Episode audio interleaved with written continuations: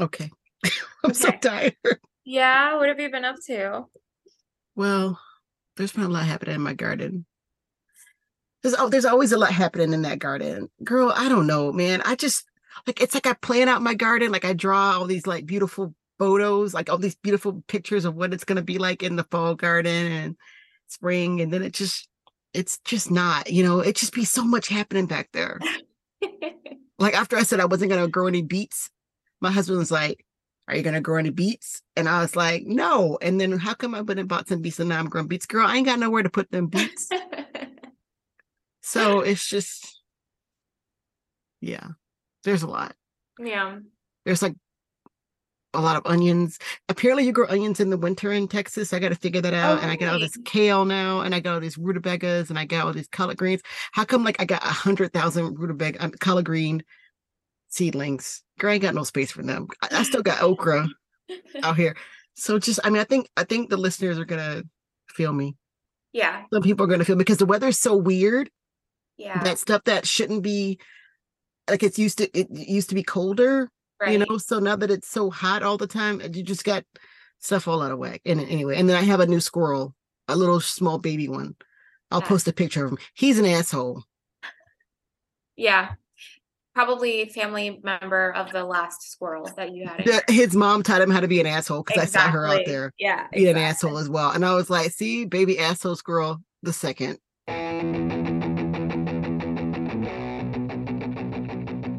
do you have a black thumb Are you wondering what the word horticulture means? are you a little bit seedy A little shady? Do you stand in the garden and wonder, what the f am I doing?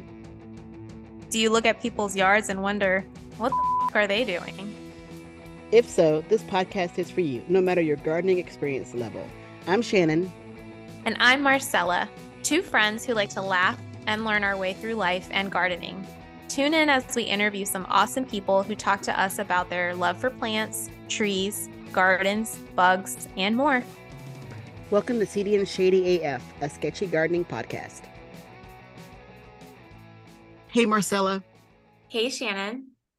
So I'm really excited. It's a bittersweet moment. It's it's a good moment and it's bittersweet because this is going to be part two of our interview with Les from the Norfolk Botanical Gardens, but it's also going to be our last episode of the season, and I'm so sad about that.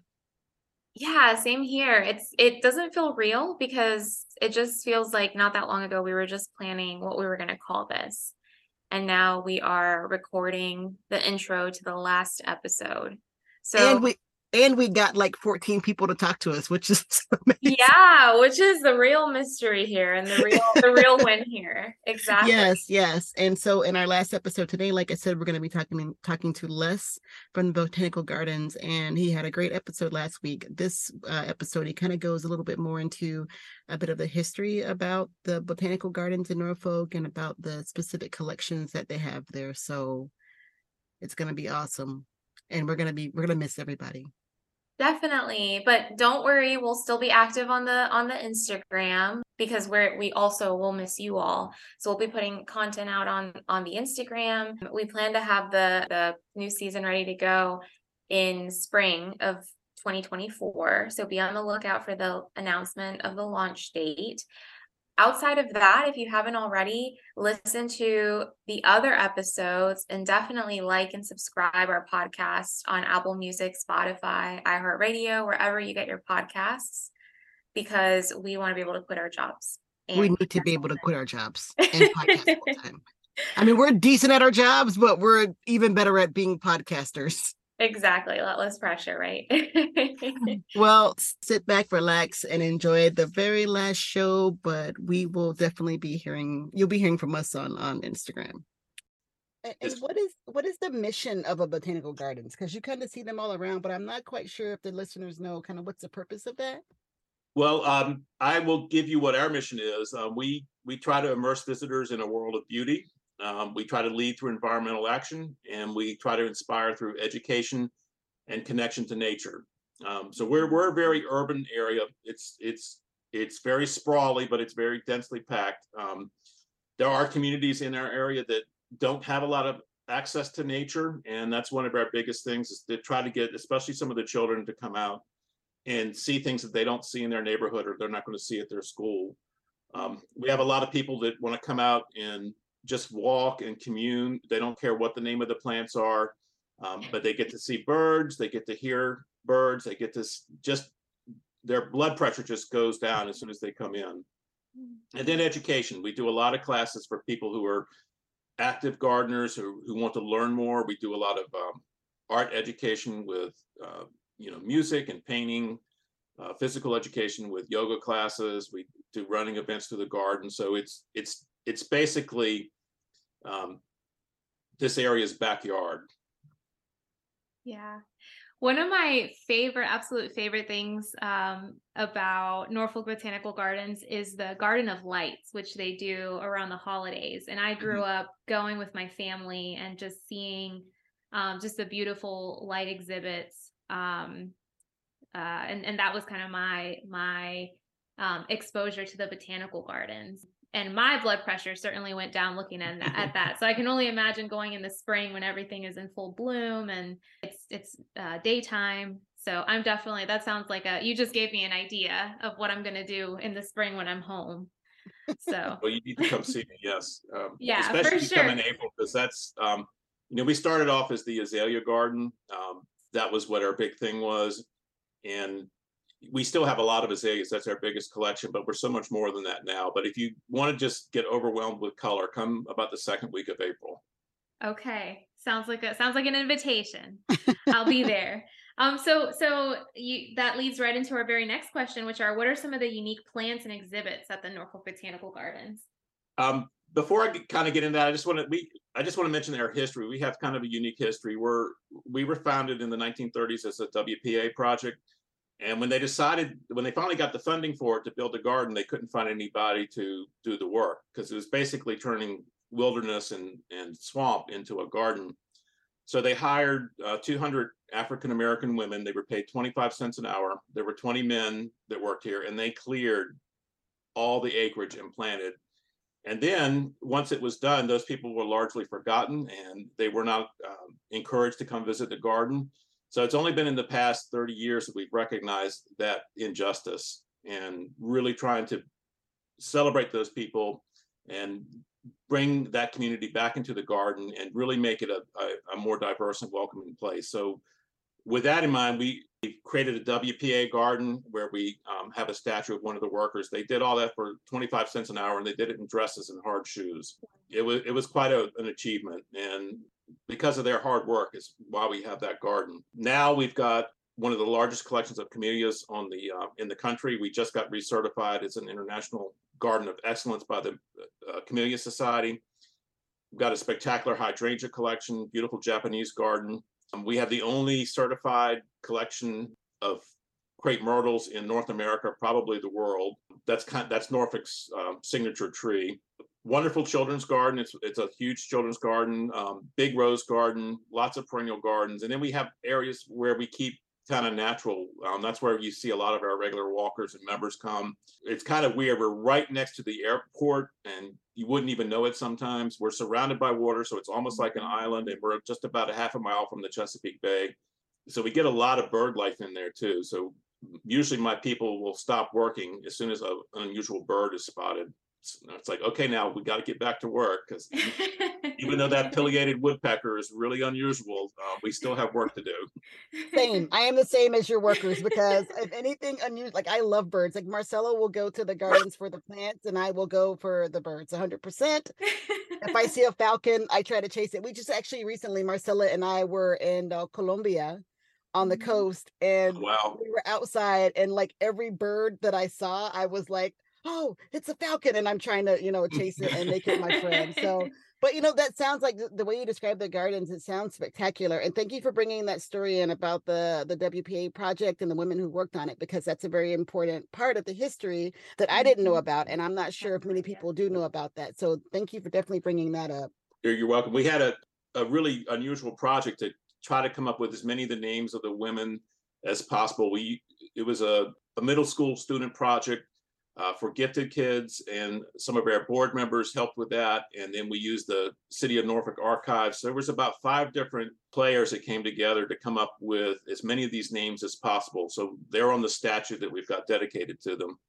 And towards the probably towards the end of her life, we had one of the ladies that was still with us who still came regularly to the WPA celebrations back into the early 2000s. So it, it was kind of a special thing. I just That's got really goosebumps. amazing. Yeah, that's amazing. that's really amazing. And so, really you know, you kind of talked about what it looks like and kind of, you know, uh, for our listeners who can't see, I think that they have a pretty good idea of how beautiful the gardens are. I know you talked a little bit about Seymour specifically being one of the cool plants that you have Mhm. there, but what are some of the other um, plants that you have in the garden that you think are just really spectacular and really unique to the Norfolk Botanical Gardens?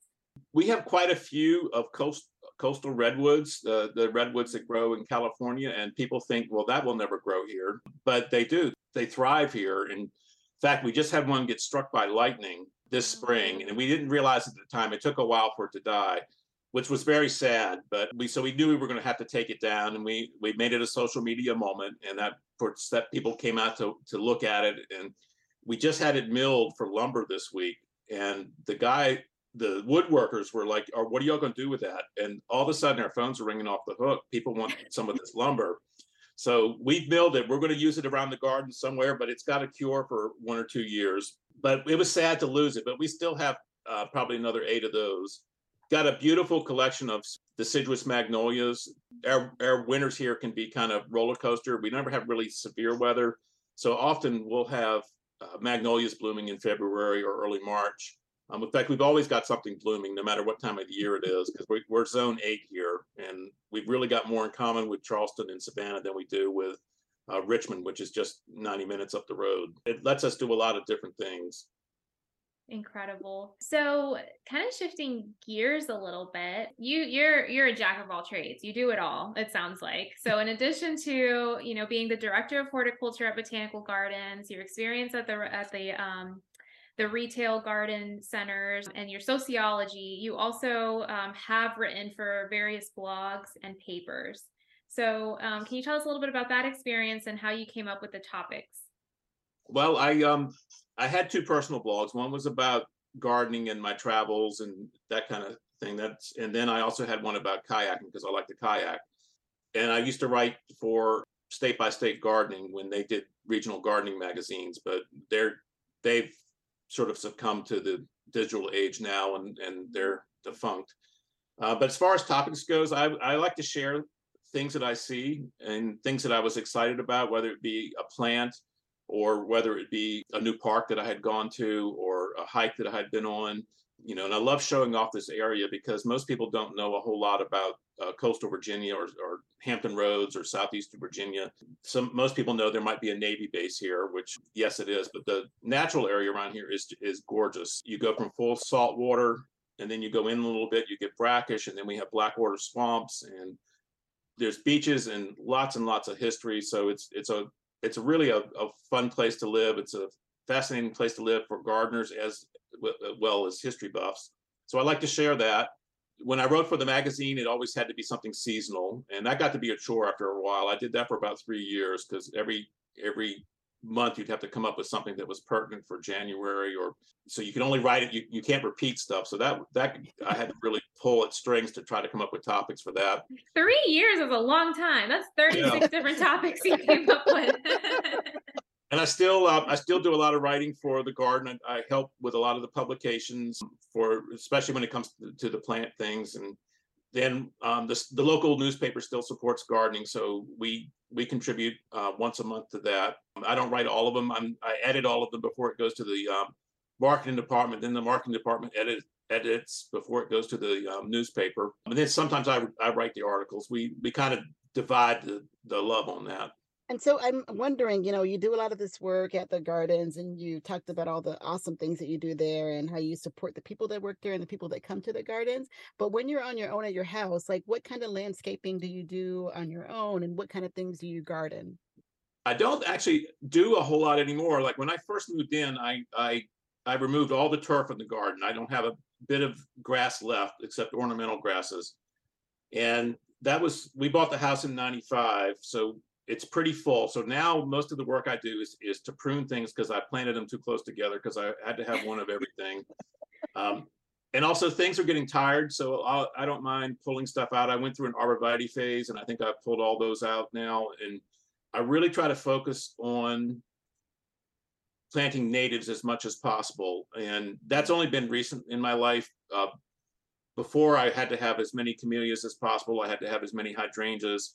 I wanted Japanese maples, interesting conifers. But now it's like, well, what benefit is this going to have for the birds? What benefit is this going to have for the insects? And so that kind of guides me now.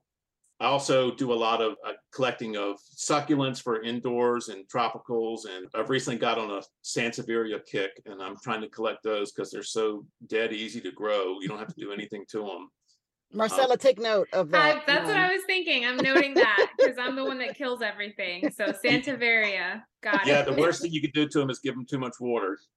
Okay. Okay. So perfect. right now, my um, right now our living room and dining room are looks like a jungle, and it's always bad this time of year. And and they just sort of cling to life until I can get them outside again in the summer. Then they they all just take a sigh of relief. Okay, I'm outside. Things are going to be better, and they get lush and full. And then in the fall, I got to drag them back in again. So I'm, I'm getting a little old to to do all that. Hi there, Seedy and Shady here with some interesting facts about azaleas. Azaleas are actually a type of rhododendron, and they are part of the much larger Ericaceae or heath family.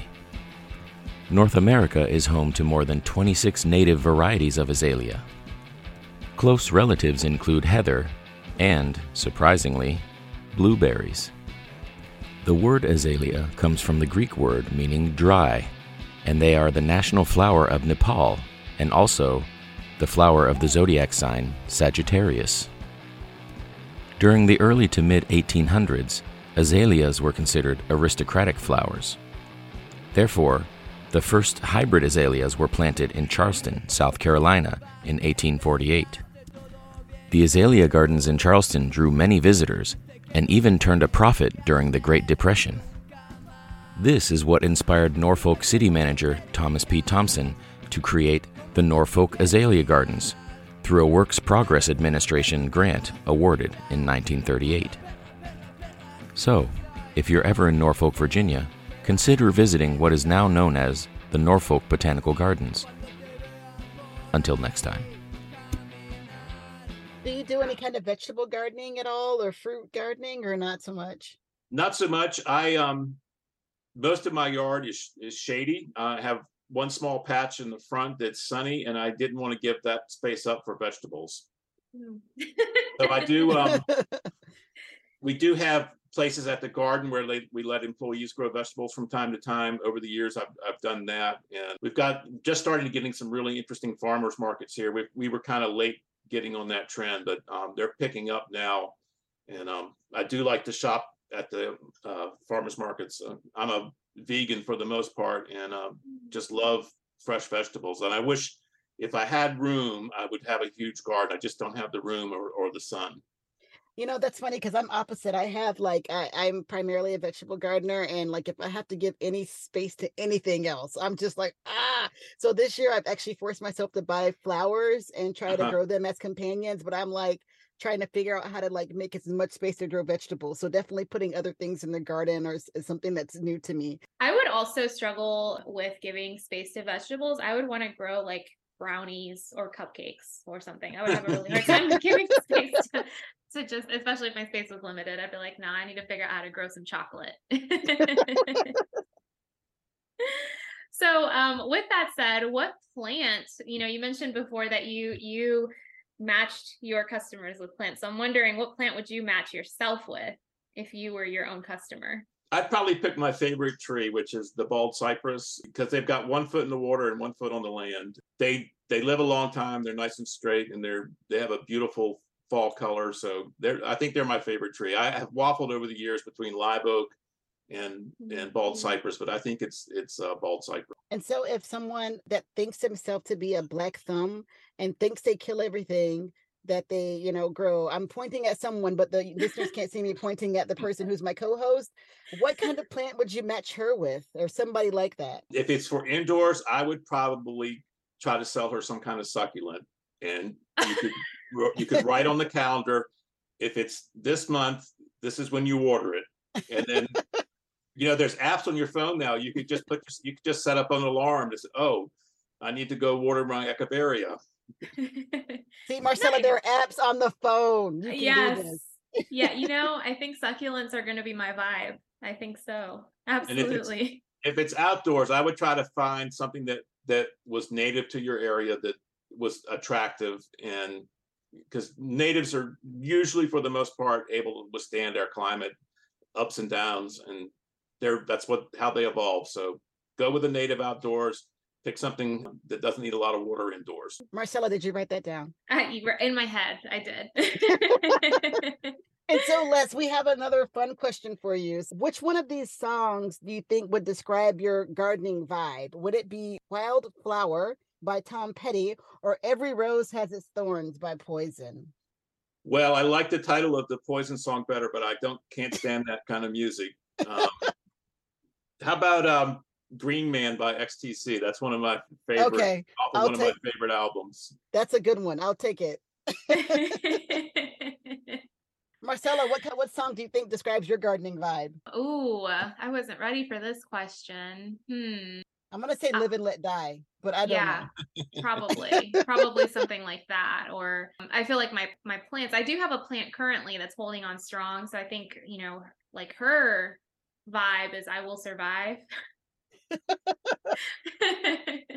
by um by That's Gloria good. Gaynor. Yeah, so it's You hanging know- on there strong for dear life.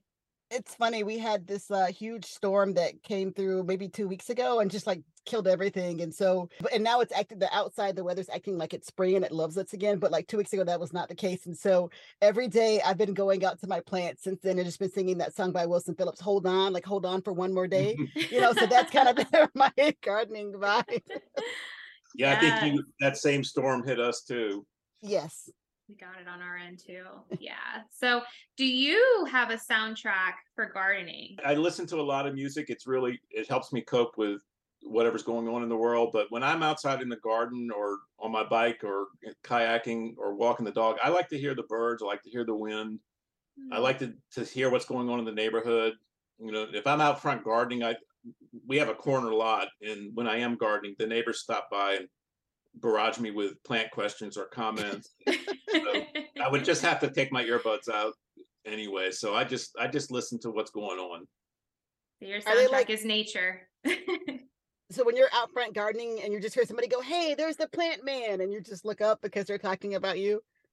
They they usually say, and I'm, I'm not bragging to say, oh, I love your yard, but I can never put this much work into it. And then I I say, you know, it really isn't that much work. It it probably takes the guy across the street more time to keep his grass looking like it does uh, than it does to, to keep my garden looking like it does. So people think it, it's hard and it's daunting, but really you just start small and build up from there.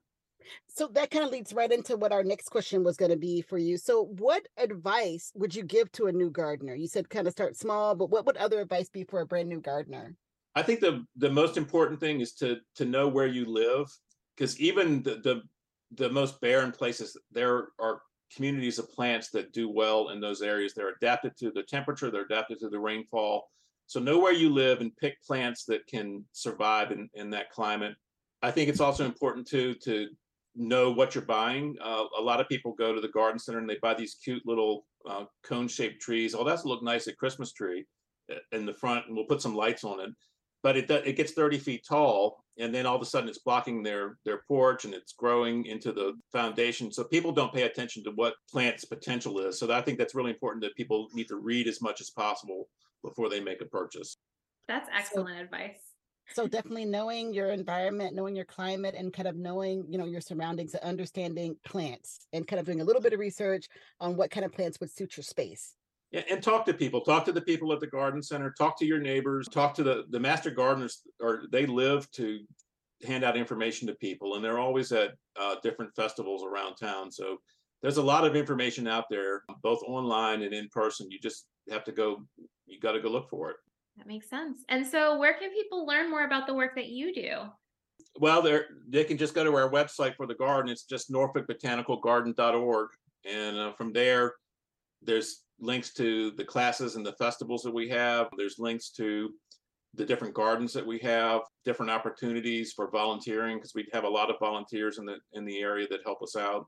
There's some really exciting news. We break ground next week. Um, we've already had the ceremony, but we actually get shovels in the ground next week for a new uh, 28,000 square foot conservatory and new visitor center. So that it's going to be about two years from now before it opens, but um, we're very, very excited about it. So we'll have a, a tropical biome, biome and we'll have a succulent biome, and then we'll have a couple of rotating uh, rooms where we can do different things. But it's going to be exciting, and um, it's also going to help us with plant conservation too. Well, congratulations on so your great. groundbreaking because that does sound like it's going to be awesome. Next time I uh, am back that way, I'm definitely going to have to come by and visit the garden. So thank you for all the information that you've given us today and for stopping by and speaking with us. Yeah, it was very nice talking with you. Yeah, absolutely. Thank you so much for your time and thank you so much for all the information. I'm so excited to visit the botanical gardens when I'm home again. So This has been the Seedy and Shady AF podcast. Thanks to all the peas in our pod for listening. We believe in you and we believe in your plants. Follow us for more shenanigans on Instagram at Seedy and Shady Pod. Until next time, stay seedy, stay shady. And remember, sketchy gardening is still gardening.